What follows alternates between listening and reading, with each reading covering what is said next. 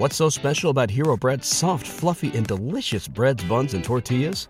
Hero Bread serves up 0 to 1 grams of net carbs, 5 to 11 grams of protein, and high fiber in every delicious serving. Made with natural ingredients, Hero Bread supports gut health, promotes weight management, and helps maintain blood sugar. Hero also drops other limited edition ultra low net carb goodies like rich, flaky croissants and buttery brioche slider rolls. Head to hero.co to shop today. Welcome, everyone, to a Baseball America podcast. Along with JJ Cooper, I'm John Manuel, live from the Baseball America podcast Nook. want to remind everybody that the 2012 Baseball America books are out. We've got the directory coming back from the printer soon. Prospect Handbook is out. Obviously, the Almanac is out. All those are available available at baseballamerica.com/store.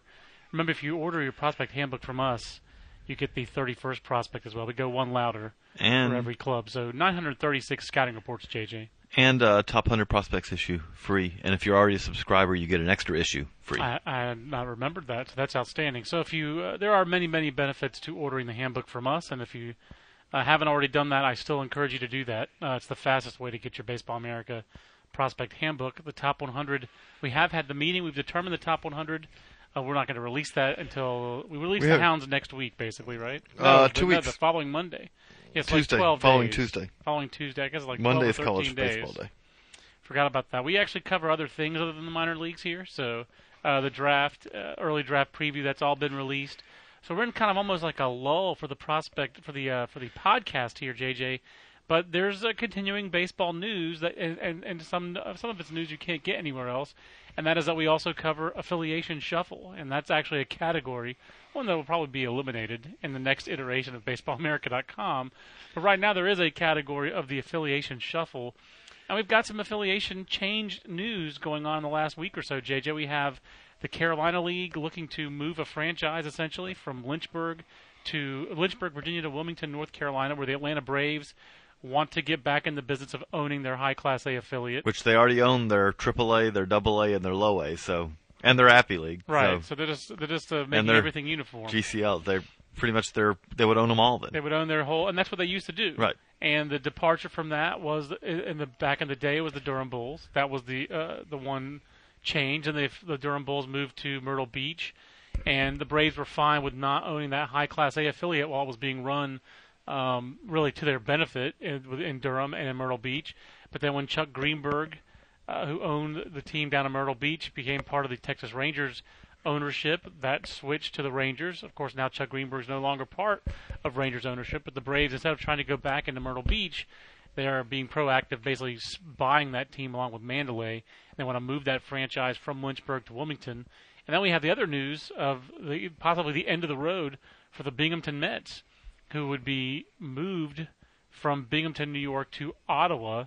Then Ottawa would become the Blue Jays AA affiliate, and so the Mets would uh, need a new affiliate. Presumably, they could go to New Hampshire, where the Blue Jays uh, currently have the, the New Hampshire, formerly the New Which, Hampshire which actually that wouldn't work out bad for the Mets at all because No, the, the wouldn't. Fisher Cats are a, a, strong a pretty franchise. a pretty strong franchise, so that would be not not a bad not bad news if you're if you're the Mets. So, JJ, let's talk about the prospect side of this first, and then we can talk about maybe the business side of it. I think the prospect side of it is interesting in that, to me, the way it matters is when minor, when major league organizations uh, have a when they're when they're well run and they're organized and they're competent. Uh, minor league affiliates want to be affiliated with those major league organizations. That's how you had the Orioles get kicked out of Rochester. You know, they were no longer competent, no longer easy to work with and that was a problem. So they, the city of Rochester, they matter. Uh, the, the Red Wings matter to the city of Rochester. It's a community-owned uh, team. You have Naomi Silver running that franchise. I think her dad, you know, ran the franchise for 30, 40 years. It's a family-run franchise, and it's a community-oriented franchise. When the when the Twins lost for two years there, I just wrote this column recently. When the Twins had back-to-back brutal seasons there, Tom Nieto was fired. The manager was fired uh, and uh, they've made big time moves to try to a lot of six year free agent signings to try to make that team better. Um, so I do think it matters from a prospect standpoint. You like to see an organization. I, I think a you like to see their their teams be fairly compact geographically. I think that makes that's a good sign for an organization when they have all their teams. And it's easy for an organization to evaluate its own prospects. That's the key, as we talk Yeah. about all the time, is being able to know what you have. But I think it also is a good sign when when you're wanted. It just means that you're run competently and you're run in a a professional manner. It, I think there's even a bigger aspect, which I'll, I'll emphasize the negative here for a minute, which is the worst. More, it's worse to be put in a bad situation. Yeah. There are not a whole lot of bad situations out there, but if you end up in one of them, it really can impact your player development. And the, the That's a great point. the way I think of this is, is you can trace this over the last really 10 years. There are too too many teams in the California League right now. Correct. Way to by any, if you were, if you had the magic wand and you could just fix things, you know, if you want to fix minor league baseball, the first thing you would do is you would wave your wand and two teams would pull out of the California League and they would end up in the Carolina League. Correct. And the reason I say this is for multiple reasons. Not just because we're in North Carolina and we want teams in Wilmington and Princeton. yeah. We do, but But but the reality, the the main reason being, if you just over the last ten years, there's no other way to describe this, but it's a game of musical chairs. The affiliation shuffle every two years is a game of musical chairs, and what that what it ends up happening is is the music stops and someone ends up in Bakersfield or High Desert, or, that's right. and and it's bad enough. Or the best way I can put it is, is it's bad enough that you see now that the Braves are buying, you know, Lynchburg, and they're going to move it because then they're they're safe. The Red Sox bought an affiliate. They they bought you know, Salem. Salem s- s- simply to make sure that they did not endure another two years in the California League like they had just done before that. They were A, a, an affiliation that almost ruined, say, Daniel Bard. yes. An affiliation that made an internet star of Bubba Bell. Right. It, it it was. You don't want to be out there in a club, especially if you're an East Coast team, right. because the California League is is more difficult for one from a development standpoint because there are some parks out there that are Uh, outlandish would be the best way to put it as far as what the the num- what they do for offensive numbers. It can ruin pitchers. And yeah, absolutely. but beyond that, you also have Bakersfield, which the the Reds. I, I would say, if you said who who ended up when the music stopped, lost out last time, it was the Reds, because the Reds ended up in Bakersfield, which everyone involved says, you know, this is a bad situation in Bakersfield. Right. This ballpark does not meet the standards, the, you know, the professional, the PBA standards. It it's not a situation that's going to get better. Uh, I mean, there the you've had the California League president has said that this is essentially. Uh, he didn't say exact these words, but pretty much it's a disaster. And the real problem is not You the have- market. It's a good market. You have an in, you have an infield there. Stadium. You have an in, you have an infield there that basically is like infields were in baseball back 50 years ago, where yeah, it's dangerous for the players. At never times. not every hop is true. And then you had my favorite uh, incident in baseball in the last couple. I guess it was two years ago in 2010, might have been 2009, where a game in Bakersfield had to be delayed and then eventually like postponed because of high winds. And the winds were so high they were kicking rocks into the stadium. Like they were whipping rocks around in the infield and the outfield, both Game rocks that were in the infield and also blowing the- rocks. Yeah, game delay blowing rocks because of what was happening from the the wind was picking up rocks from the parking lot. Then you also have you have High Desert, you have Lancaster, that through no fault necessarily of those franchises, Right, and those are it's it's bad. It's, it's it's very difficult to develop prospects there because of the winds, the the offensive nature of the ballparks. A and B, uh, you know, this is maybe a more of a transient issue, but those are areas that have been really hard hit by the economic downturn of the last three years and the uh, high uh, numbers of foreclosures. You know, high high concentration of foreclosures. So you really have three teams uh, that are in trouble really in the Cal League. You'd like to have the Bakersfield market, but the Bakersfield ballpark is the biggest problem. And they're not getting a new And ballpark. they're not getting a new ballpark. You look all over Cal. Just look at the NFL. As powerful as the NFL is, and as just so you know sodden with money the NFL is, all the worst stadiums in the NFL are in California. The 49ers, the Chargers, all of them. There's no t- no team in Los Angeles because of stadium issues. Um, Oakland, Oakland's still sharing a stadium. With, it's know, brutal. So, and, and that's just because it's just so hard. And you look at the the baseball stadiums that were built there. The Padres, it took forever and a day for them to get Petco Park. The Giants have a privately funded ballpark, and, they, and saddled them with some debt. But obviously, that investment has been worth it for them. Um, you know, the Dodgers uh, have been there forever, but you know, even if they were to sell, well, you just see the value of Dodger Stadium in the in the talks trying to sell the Dodgers. I mean, they're valued over a billion dollars, and I, I think one of the biggest reasons is Chavez Ravine. So, uh, you know, it, it, it, the, the stadium situation in professional sports in California, tied to the economy there, is such that these Cal, there's not going to be new Cal League ballparks. No, no, Even Valse- Padres- is an older one. I was going to say the Padres were trying to, Right, to essentially do this, yeah, they were trying to move their AAA franchise. and they can't get a they can't get a stadium. They can't get any public funding. When the Right. state's basically broke, you and and you know gonna get any what? I'm not funding. even. let- Let's not you know go into the political spectrum on this, but the reality of it is is that I'm not even saying that's a bad. Like if you are saying we can't pay the bills, it's probably not a time to say. And by the way, here's 30 million for your stadium. I'm actually in favor of no public fund Right. money for these things. The, But- the Giants are a great example of, especially in the NFL. these teams are all making money. They should, if they invest, then they should get the benefits of But- that investment down the line. But what it does mean, though, is is that realistically, I, I really kind of my first reaction when I heard the news that the that the Braves were looking at putting a team in Wilmington, my first thought was that okay, well that that's going to be the we'll have Wilmington, we'll have Kinston, and that'll bring two Cal teams, Cal League teams over. Like to to put it on the prospect standpoint again, look at the Reds right now. Okay, Billy Hamilton clearly does not need to go back to low A. Right. You know, he doesn't need to steal 100 bases in the in, In Midwest in League, Midwest yeah. League again.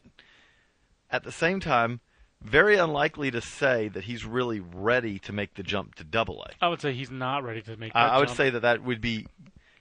So if you're the Reds, I, I also don't want him sliding 150 times a year in these ballparks in Bakersfield. I don't want him be missing a week because of a rock in his jersey when he slid and or cut him a, a bad hop at shortstop that took off his head, and that's and that's the that's the difficulty of this is that Playing on the bad infield might actually be good for him. Yeah, I guess- you know, it might teach you to have better hands. Uh, there's an argument for that, but it, it but it, I I think it, it, it was a bad. It, it affects your development, and like you said, it was the last team standing in the game of musical chairs is the one that that gets stuck in some of these Cal League affiliates, and it would be tremendous.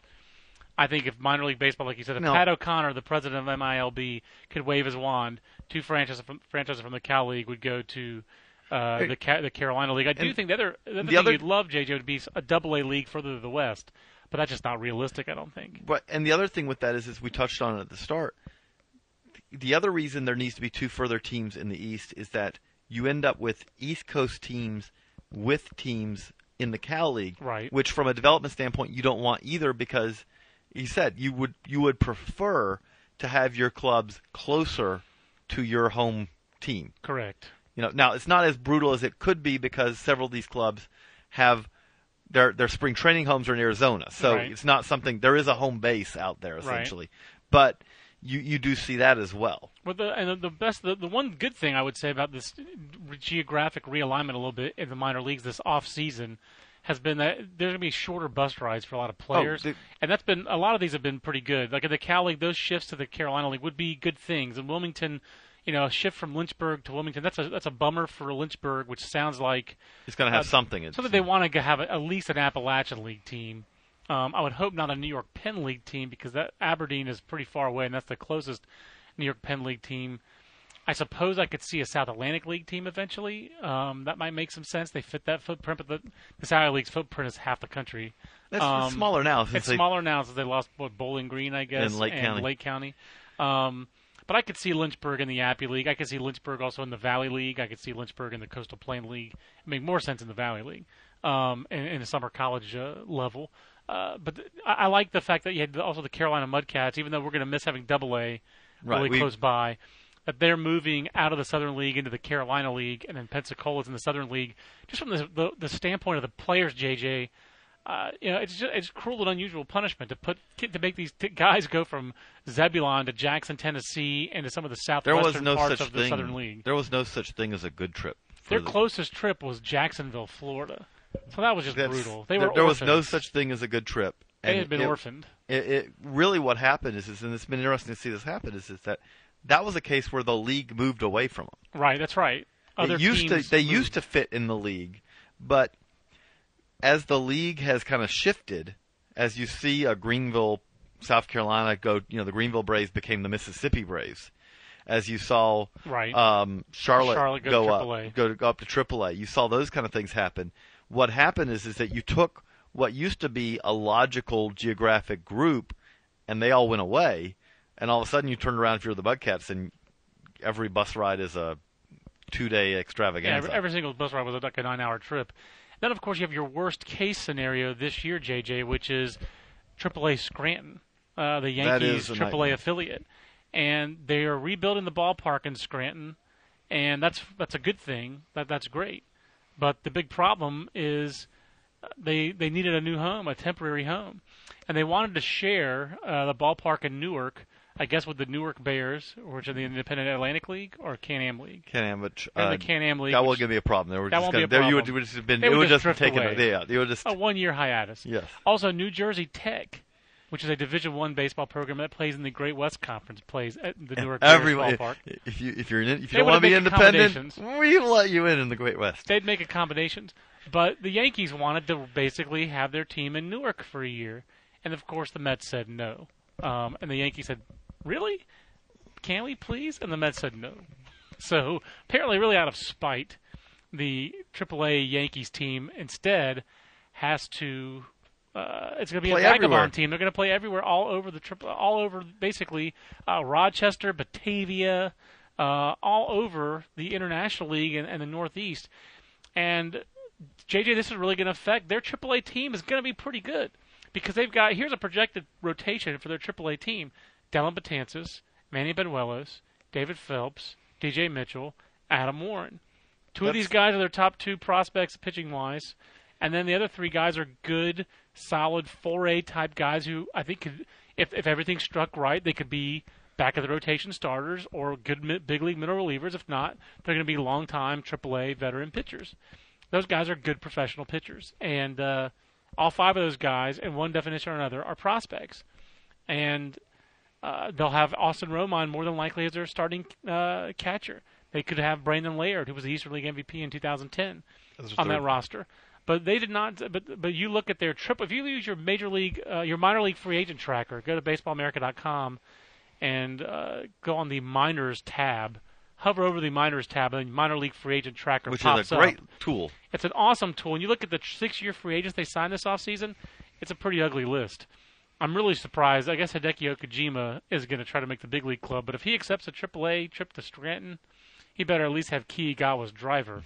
um, but you have, you have Doug Bernier, Matt Daley, Grant Duff, Bill, Cole Garner, Preston Mattingly, who won't be a AAA, Gustavo Molina, Jason Nix. It's not a great list of AAA veterans, JJ, and so they're they're Hey, they're good the, prospects. The name on there that I'm intrigued by is, is I, I just want Adam Miller to one year show Oh, yeah. enough show enough left still that he can make one more prospect list because 27 years old, the former uh, Indians right-hander who still throws hard. I just don't think he throws well. So But if he if he ever could, then that would be because I think Miller first popped up on the uh, prospect list in back in 2003. 2003. So he could he could have a an incredible run of the number of top 30 lists he made. threw 153 innings for Akron in 2006, and it looks like he's thrown about 100 since then. So 150 since then. So uh, we wish Adam Miller health, but yeah, he's an interesting Yankee minor league free agent signee. But the point is to me is that those young prospects are not going to have a lot of great support from Because- veterans because why would you sign? If as you're a Yankees veteran, you have a player? choice. That's right. If You you're don't have if you're a prospect, you don't have a choice because they're just telling you you're going here. But if you're a vet, if you're a minor league vet who's a free agent, there are there are better opportunities out there. Yeah, and that's that's one of the lesser opportunities. So uh, you know, it, I think it's everyone would like to play for the Yankees. You know, it's a good organization to play for. If you happen to get on the big league team, you're going to go to the postseason. You can go along for a nice ride. But boy, it's uh, the chances of making that roster are lower, and this year it's going to be hellacious travel. So uh, some interesting stuff uh, from my standpoint this year uh, on the minor league affiliations. JJ, and you are a Georgia native and there's been no state really that's been affected as much by franchises moving around as Georgia. When JJ and I did not know each other, we happened to be in the same press box Yeah, at the the- 1995 was it Sally- 95 Sally League- Sally League 95 All-Star Sally game? Game, which was amazing. It I was an would say. amazing game. Vladimir Andruw- Guerrero Andruw and Andruw Jones. Jones in the same outfield together. Yeah, and I think they were in the same uh, home run derby, like where the finals were like those two guys. The semifinals were those two guys, I think, Uh, was Derrick Gibson in those semifinals? I think so. And I'm Ron not- Wright, maybe. Captain Caveman, Ron Wright. Um, I, I think Russell Branyan might have been in that year as well. That league was loaded that year. It was a privilege to cover the South Atlantic League in, in 1995. That was but with back the Albany. Yeah, that was in the with the Albany Polecats. It was the Albany Polecats home stadium in Albany, Georgia. You had Columbus. It was in that league, the Columbus RedStixx. Uh, Macon Braves, Macon Braves. Savannah Sand so and Savannah and Augusta are still in the league, and obviously Rome has come into the league. But you've had a lot of these other school uh, teams that have left, Macon and and uh, Macon, Albany Columbus, and Columbus. and Albany. Those three are chief among them. Uh, what do you think the chances are of Ottawa succeeding, JJ? I mean, like uh, Ottawa had a AAA franchise, and they left, and they're going down to Double A. It sounds like the stadium needs some work. That- Will being a Blue Jays affiliate be enough for Ottawa to, to succeed? Well, it, it really, I think it comes down to the, the definition. You've got to put a definition on what's success, and that's what's been interesting to see is that there are two different kinds of success in minor league baseball now. I think you have these a small group of clubs that just are are giant money makers, Right. and Dayton. those, you know, Dayton. I mean, Round Rock, you know, Sacramento. Sacra- You have these clubs where it's it's printing money. Sacramento, by the way, deserves a lot of credit for being a California city that built the new ballpark, invested a lot there, and, and they, they've done a tremendous job with that franchise. That's an exemplary franchise in the minor leagues. But so there's that level of success, and you maybe there's some other team that's going to find a market like that, and but those aren't out there very often. No. And it also you've got to hire the right GM. There's all you've got to put it all together for that. Then there's the success, which is we do okay. Right. I think Ottawa has a chance to be a success from the standpoint of we do okay. We draw enough that To not be a red ink, Right, not be in the red all the time. Right. Your your ownership hopes that appreciation, you know, franchise appreciation means eventually you make some money on it Right. and all, but on a on a year to year basis, you're you're doing okay. seems like the majority of minor league franchises, when they make money, the owner, if the owners make money off the franchise, is when they sell it, Mm-hmm. not by operating it. And that's where it's become a little more difficult in recent years though because one of the ways that you made a lot of money on that is is we had that stadium boom. Right, and that's how you built value. You added value to your to your franchise by building a new ballpark. Right. And now or if you didn't build a new ballpark, moved. you sold your team to someone who put it in somewhere else. That's right. There are less of those opportunities out there now. Significantly less than there were 10 years ago. And and the reason why is the bar is a lot higher to get that new ballpark, and we see that in Wilmington, North Carolina, where they're going to talk about a thirty to thirty-five million dollar project And in a place that has had minor league baseball before. Uh, I think Alan Matthews' old house might still be on the market from when he worked down there for the uh, Wilmington Waves. Before that, it was the Port City Roosters, where uh, uh, Steve Bryant, who runs the Carolina Mudcats, ran a, a, a affiliate for the Mariners for two years to keep that team from being relocated to Puerto Rico. So that's my question, JJ's. I, I those are possibilities down the line would be uh, foreign, uh, if foreign, international outposts, and maybe even Caribbean outposts, and maybe down the line Cuban teams like Havana used to be in the international league. Because you see the diminished interest in winter ball, as I see that diminished interest in winter ball. So maybe the better answer is to have minor league you know, teams in minor league baseball that are located in Santo Domingo, Dominican Republic, or in Havana, or that kind of thing. I, I don't. I, I I'll disagree with that just from the standpoint of Well, I said maybe. yeah, I was gonna say, but but so much now of it is trying to at the big league level. What they want more than anything is is that what they're every year at the winter meetings is travel, travel, travel. Right. That being the case, You're talking about flights there, no well, doubt. and uh, you know, so what you're talking about right then, if you're talking about flights, then what you're talking about is a AAA club essentially. Right. Well, even then, you're looking at travel cost, The- the- the- customs. we're at the southern end of the international league, so that'd be a tough trip. We're in the, in the international league south, Durham, Norfolk, Charlotte, Gwinnett. Those are all bus trips uh, for those teams. That's the only time. They, that's the times they don't fly. Those are bus trips. Well, those are interdivision games. We're going to add a southern tier of the international league. Where you have Havana, uh, Right, San that's where Juan, I Santo don't think- Domingo. I don't think it's realistic. I'm just saying. Just, I'm just saying, 20, 30 years, maybe even down the line that's where, where I could even possibly see that because I don't see how there are not a lot of other places to move domestically. But I do think Ottawa will be very interesting because there's no full season affiliates in Canada anymore. Everyone's gone short season, and the only other one that exists that's, Or that's short affiliated. I was say that's affiliated is Vancouver and all the all the other short. There's no Atlantic League teams in Canada, are they? No. That's the only kind of full season indie ball team. All the rest of indie balls are really short season, 80, 90 Right. games, right? So Right. I lumped them in with short season. So um, that's what I wonder about. Ottawa is really going to try to buck a serious trend uh, where 10 years ago you had Edmonton, Vancouver, Calgary that were all full season affiliates. If you go back 20 years, you had like London, Ontario, and a couple others. I, I think that were full season uh, you know, Canadian-based affiliates, but um, not anymore. Yeah, you don't have that in Canada. So Ottawa's really trying to buck a trend of being a full season affiliate. It's the Baseball America podcast with John and JJ. Uh, I think we talked even longer about uh, affiliation than we thought we would. Uh, I'm not surprised though. Nor am I. But look, now we're gonna, we had a kind of an open format podcast, JJ. So we're going to take some of your questions, podcast podcast questions that were either tweeted at us or sent to us at uh, podcast at baseballamerica.com. You can do that anytime uh, for any of our weekly podcasts. We also want to remind you that starting uh, February, I guess it's 20th, 21st, or was that Monday? After so the college baseball season starts the 17th, 18th, 19th, so the 20th we'll start our weekly Monday college baseball podcast, and we're going to try to add a video Skype chat between myself and uh, Aaron Fitt, debating uh, one team of the day in our top 25, and bring one of those debates uh, to you before, so we could load that quicker than the actual longish college podcast. So, looking forward to the college season.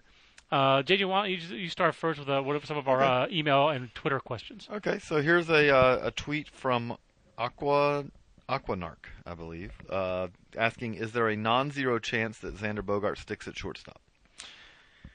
Non-zero, yes. Yeah, I don't think I don't think it's out of the question. You know, because some of these guys, it's Yes. unlikely. Some some guys, you know, are early bloomers, JJ, and they do they do stop growing. Like with Miguel, I think this ties into Miguel Sano pretty well. Uh, I see people assume that Miguel Sano is moving to first base or maybe an outfield corner.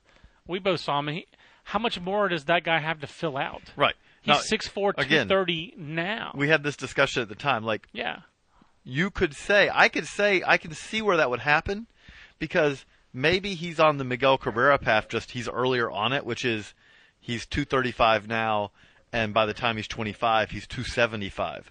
The thing But is at that the Miguel same time- Cabrera, there wasn't an in between. Miguel Cabrera was 6'2", 180 when he signed. He was like 190, maybe 200 when he was in the big leagues. You look at the picture. We have the we have the media, the recent the Marlins media guy from 2004 sitting right over here somewhere. He's skinny. He's on the back. Look at his face. He's skinny. When he got to the major leagues, he wasn't a a, a, fat guy. He got bigger and, that, and I obviously got to the big league when he was 20, and we'll see what age Miguel Sano really is. We don't really know. We believe he's 18. I happen to think he's not headed for 270 pounds, uh, we just, but we just don't know. I- happen to think that Troy Glaus was 6'5", 240, and does not move as Right. well as Miguel Sano. So I'm not going to rule out No, Miguel staying at third base, just like Troy Glaus at age 30 something played shortstop at that size for the Toronto Blue Jays, and that was a crazy mistake and a stupid thing to do. But I'm not ruling out Hey, Xander Bogaerts. Cabrera can play third now. Yeah, I'm not ruling out. But the, the Right, but- signs the signs point to him moving off shortstop. Right. The the, the long he would have to be the exception. especially yeah you look at it in that organization also and you say okay the likelihood is is he's going to move either the third or a corner outfield spot Right. is where he's going to end up being I think the standards for shortstop defense are, are getting back to being higher than they were the last eh, during the Mitchell report era. Um, as offense declines, first of all, if you have an offensive player who can hold his own at that position, then you have Troy Tulowitzki and you have a two hundred million dollar player. actually which leads in we'll, we'll tie it in because we have another question we have a question from uh, dan smith uh, dudo dan See what I did there? I, I did that on purpose. Ni- nice nice segue. Thank you. and he said what are the chances troy tulo tulowitzki twitter you got to shorten it uh, can win an mvp I like those chances, JJ, but I do not like it for 2012 because I'm wondering what the Rockies. Uh, they've been all over the map this offseason. It's been an odd offseason for the Rockies, and I like the move they just made. Um, p- the trading- trade for jeremy guthrie yeah, trading uh, Jason Hammel and Matt Lund. Oh, yeah, uh, you got like that for uh, Matt Lindstrom. Lindstrom. I was about to call him Lundquist. I knew that was wrong.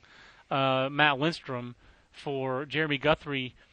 I, I do like that move quite a bit actually for the Rockies. Uh, I don't know that Jeremy Guthrie's a you know a natural guy to succeed at Coors Field, but I, I think that, Matt, that Jeremy Guthrie's just going to be energized by being out of Baltimore. I mean, that's just that's just got to be a, a huge benefit.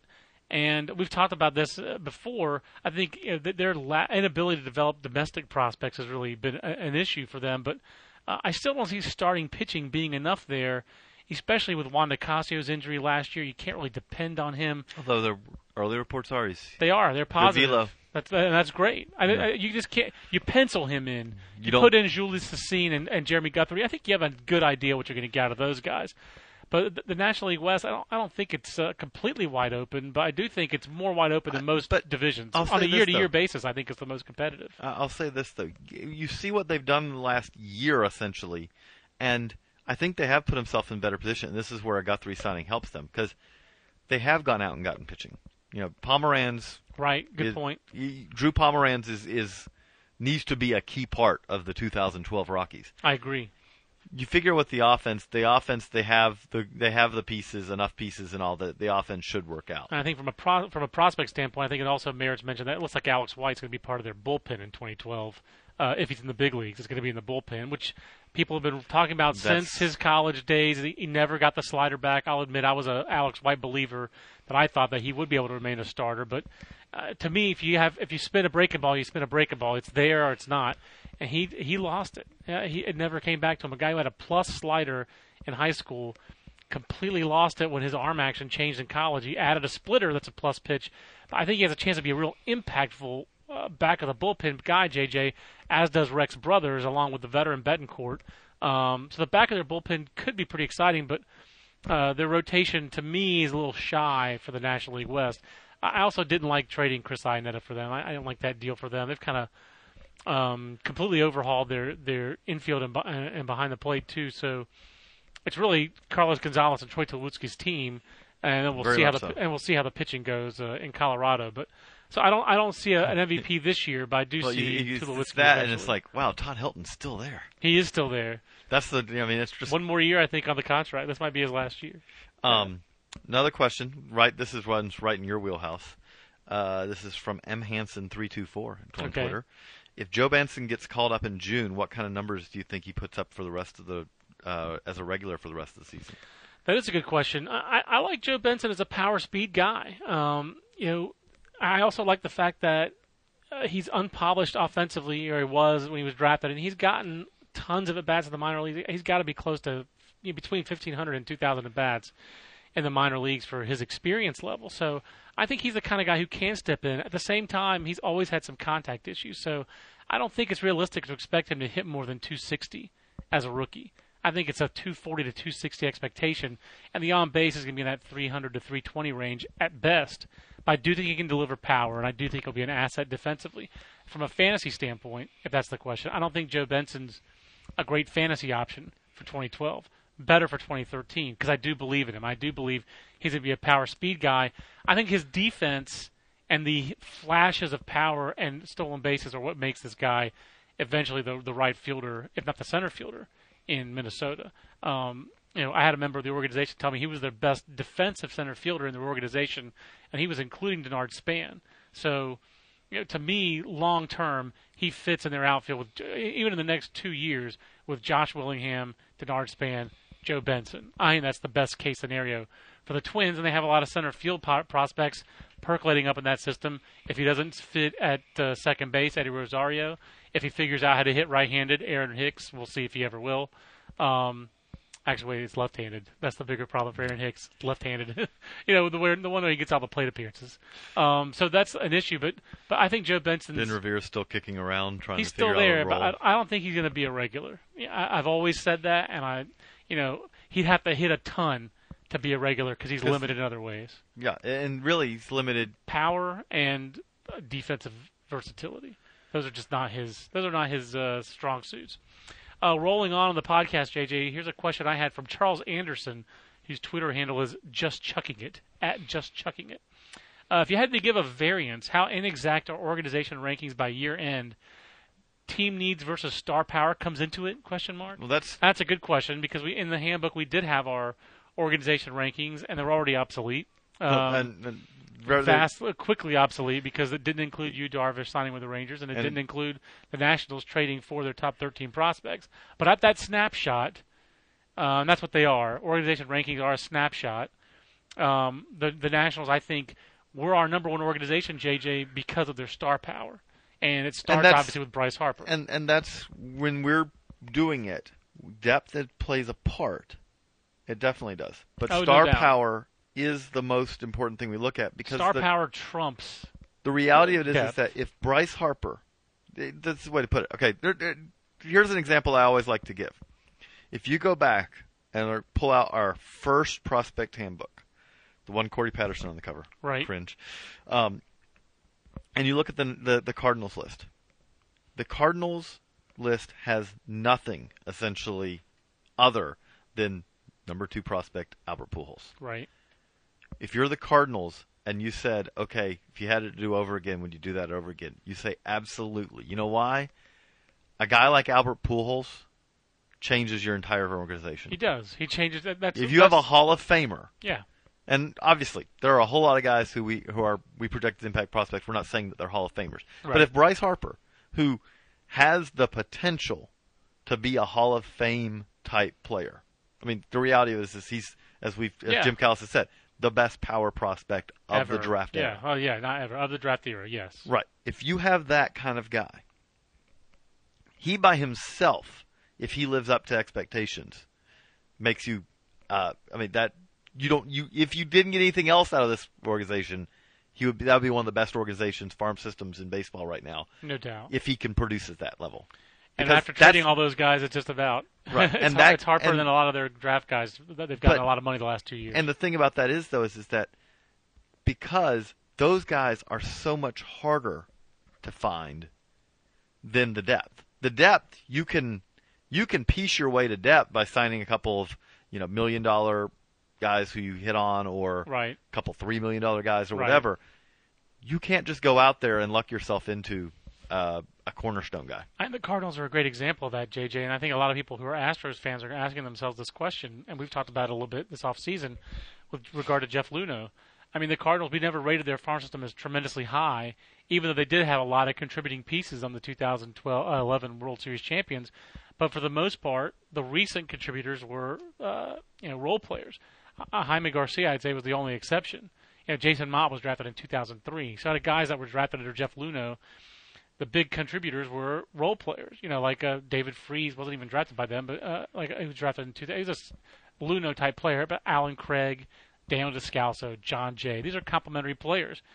We're really never going to rank a farm system that high on ba- that's full of Jon Jays and Allen But, Craig. but and here's the reason. They're useful, but the reason the Cardinals rank higher now, JJ's, they have stars, they have impact. But- Shelby Miller, Carlos Martinez, Oscar Taveras could be a batting champion. They have impact talent now. And the other difference, the thing I was going to say though, is, is that those players are useful if you have an Albert Pujols. That's right. If you've picked up an Adam Wainwright. That's right. If you have a, if you picked up a Chris Carpenter. If you've developed a Yadier Molina. If you paid 140 million dollars for Matt, Hol- Matt Holliday, Right. If you if lucked you have if you have those stars, Yeah. then you need the complementary players. And I, I think their lack of depth and their lack of complementary players was the reason they won 90 games in the regular season. you know, they had some really big holes, Second and they filled was a- them. Second base, shortstop. They went out. They they were able to fill them. They they found ways to fill those holes, but they would have been better off with low cost, homegrown, middle of the diamond players, and those are very hard Well, to find. Taking it to the other end of the extreme, the Royals are the grand experiment right now of seeing, okay, can you just build a team from a farm system and succeed? Because Yeah. that's what they're trying to do. Well, really, the key for them to do that is not finding nine guys who they can put out there who are solid big leaguers. If the Royals are going to succeed, it's because they have to get Hosmer or and or Moustakas or Salvador Perez or you know keep going. I mean, Right. you, you know, I have what- a better example for you, and that's the Rays. Because everyone thinks of the Rays as the ultimate homegrown team. No, they've found some homegrown stars. But a lot of their other players are not homegrown, but like if Ben you're- Zobrist and Matt Joyce. But they've hit on David Price. They hit on Evan Longoria. Th- those draft picks, and, and obviously they hit on a couple lower picks, and Jeremy Hellickson and then Matt Moore. But it wasn't just first round pick, but they found stars. They drafted and developed their own stars. They've shown Paul Crawford. they, right. Uh, they've shown, and, and, and obviously it didn't pay out for them, but Josh Howell, J- Josh Hamilton. Right. They've proved JJ that drafting and developing your own stars. That's the only way that teams like the Royals and the Rays can get stars. What the what the uh, Rays have really done very well, and that Dayton Moore has to show he can do is find the complements. You know, find the Right, guys who but aren't gotta get- stars, and especially with in Tampa, it's been developing bullpens. I think Joe Maddon has a big part of that, and then the the front office has gotten good bullpen pieces. Uh, and last year was the first year where we really saw some complementary players have any success in Kansas City with guys like Melky Cabrera and Jeff Francoeur having the years they had. But otherwise, they really haven't found complementary complementary players from outside the organization. They've drafted and developed guys who look like they're going to be stars in a comparable fashion, I think, to Tampa. They haven't developed the pitchers yet, guys who've had success at the big league level, and they haven't shown me the ability to, to fill in the, the the complementary players on the out. You know, Which, although and we've had this guys. discussion, the thing for the Royals right now is this, it's not time for.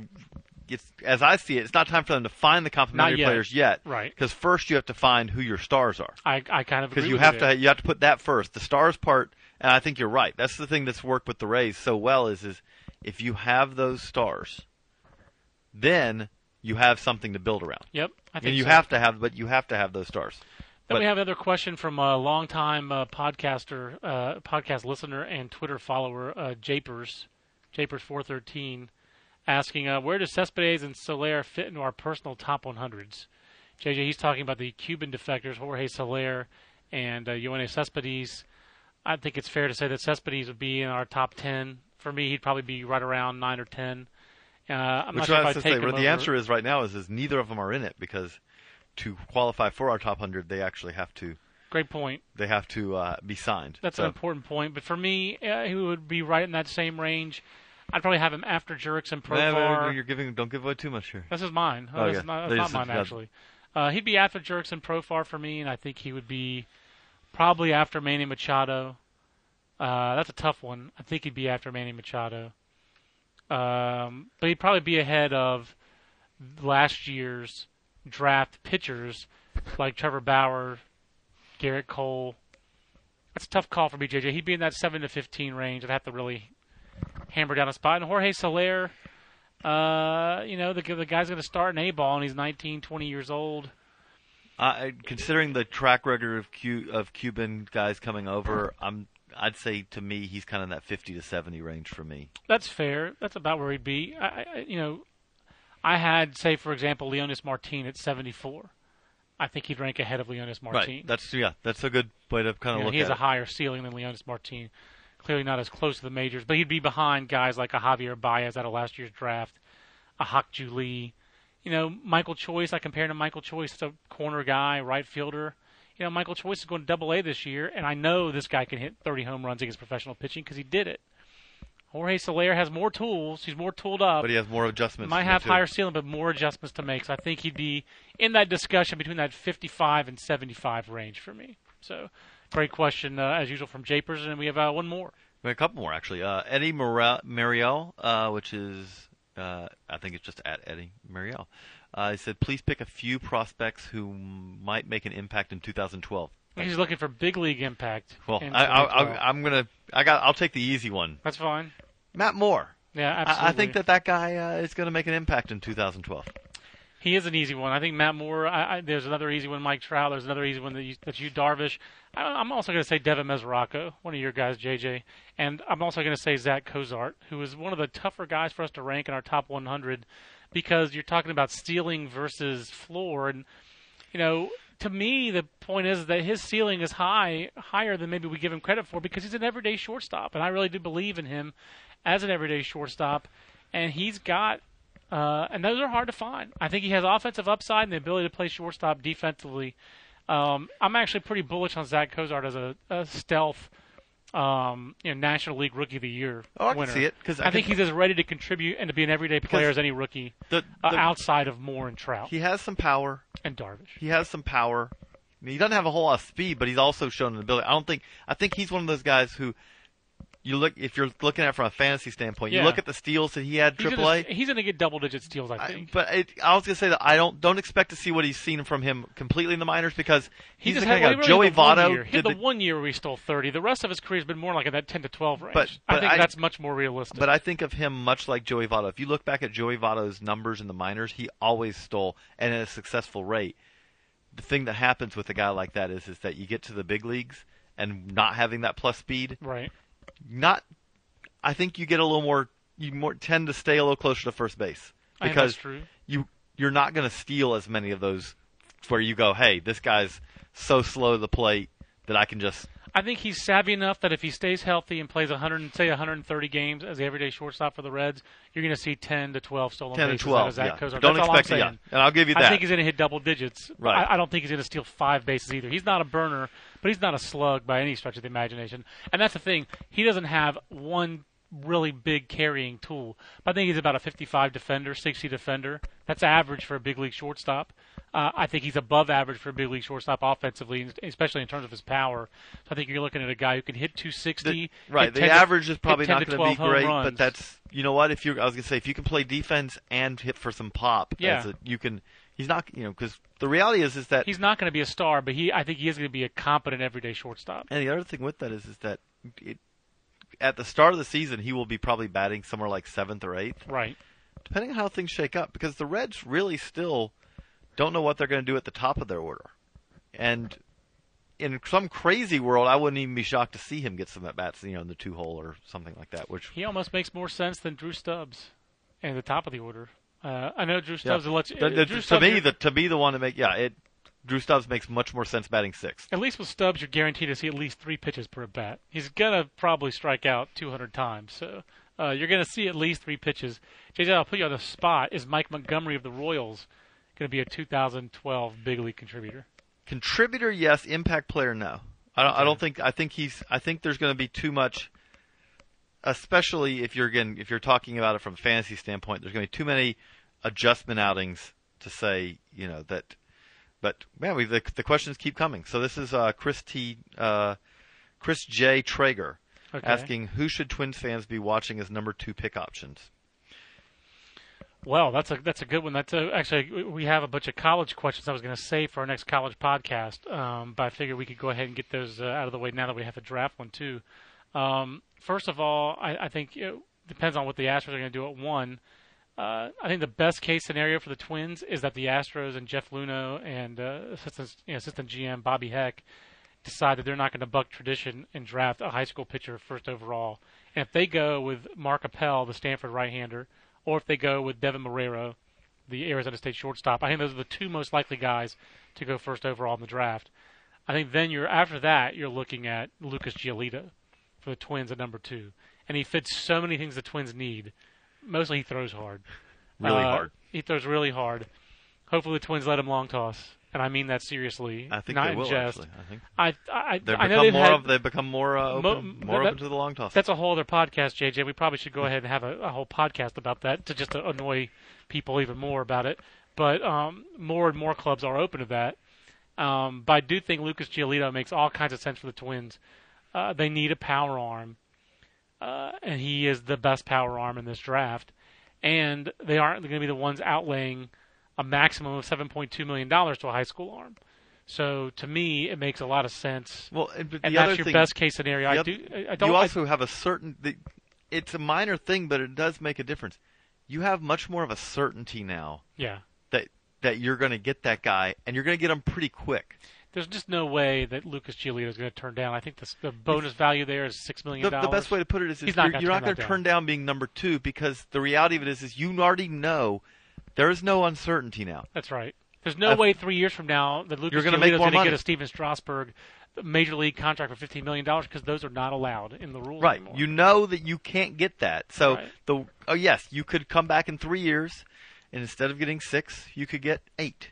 right? Well, Maybe you know that's if you go number one overall. exactly. And if the you know allotment goes up uh, every year, if if that all happens, you could make two more million dollars Yeah. in a perfect scenario. Well, And that, I love that college. risk that risk is not worth. I love college, but I'm not, I'm not going to recommend that to any player to turn down six million dollars at a high school when the chances of you making more are so small now.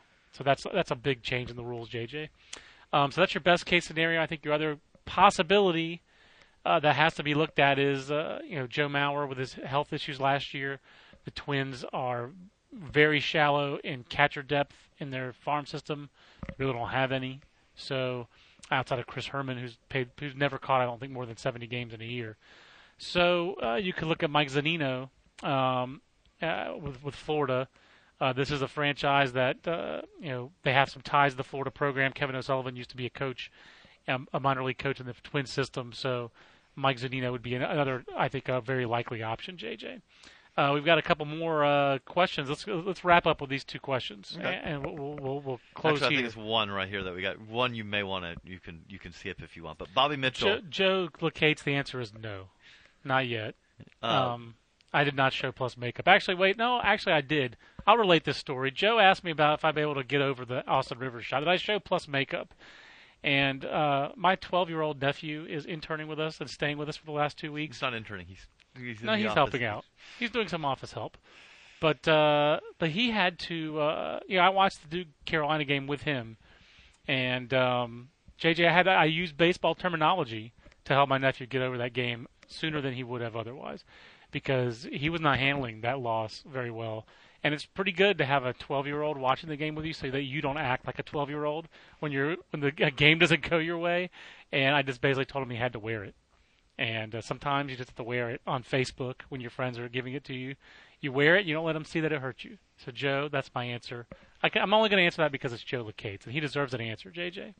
But Bobby Mitchell asks, what are our thoughts on St. Louis Cardinals Matt Adams? And boy, Matt Adams, it was a good offseason, a good 2011 for him, JJ. First of all, he hit 30 home runs in Double A. Second of all, uh, Albert Pujols is gone. So I still think Matt Adams has obstacles in his path, but it sounds like his power is 100% legitimate. I'm pretty fascinated to watch this guy in The guy- and if he gets an opportunity in St. Louis, he's he's earning his way toward an opportunity, and there's a lot more opportunity now than there was a year ago.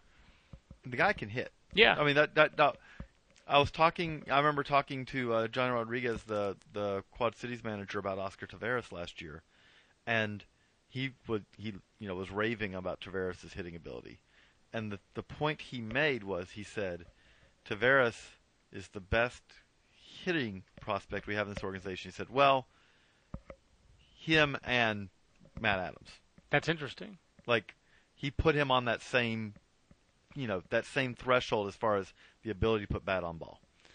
And Oscar Taveras has a really uh, uh, an extreme uh, ability to put bat on ball. So that's that's saying something for Matt Adams to put him there with them. Good stuff. That's all. Go. That was, that podcast turned out better uh, than an open format podcast uh, has any right to do. But that's thanks to uh, all of you who listen. I want to remind Alan Vandergriff and Susan Ugai. I hope I'm pronouncing Susan's name correctly. That we will get to their college questions on our next college podcast. I'll see if I can't do one of those with Aaron on Monday. Actually, it'd be fun to to start off early and to preview the weekend uh, with a podcast. Uh, but lots of great questions on Twitter, on Facebook, Baseball America, all over the social media. Especially JJ has taken a very active role now on our Twitter and Facebook page. So if you don't already like us on Facebook, I encourage you to do that. Forty some thousand strong on on Twitter, uh, close to fifty thousand Coming up on followers 50. now. So uh, so join the group, and uh, plenty of subscribers here to the Baseball America podcast. And reminder, JJ and I will also be on. If not, I think actually will it'll be JJ and guest on Sunday on the Baseball America show on Sirius XM at 7 o'clock Eastern Time. So for JJ, I'm John. We'll see you next time on the next Baseball America podcast. So long, everybody.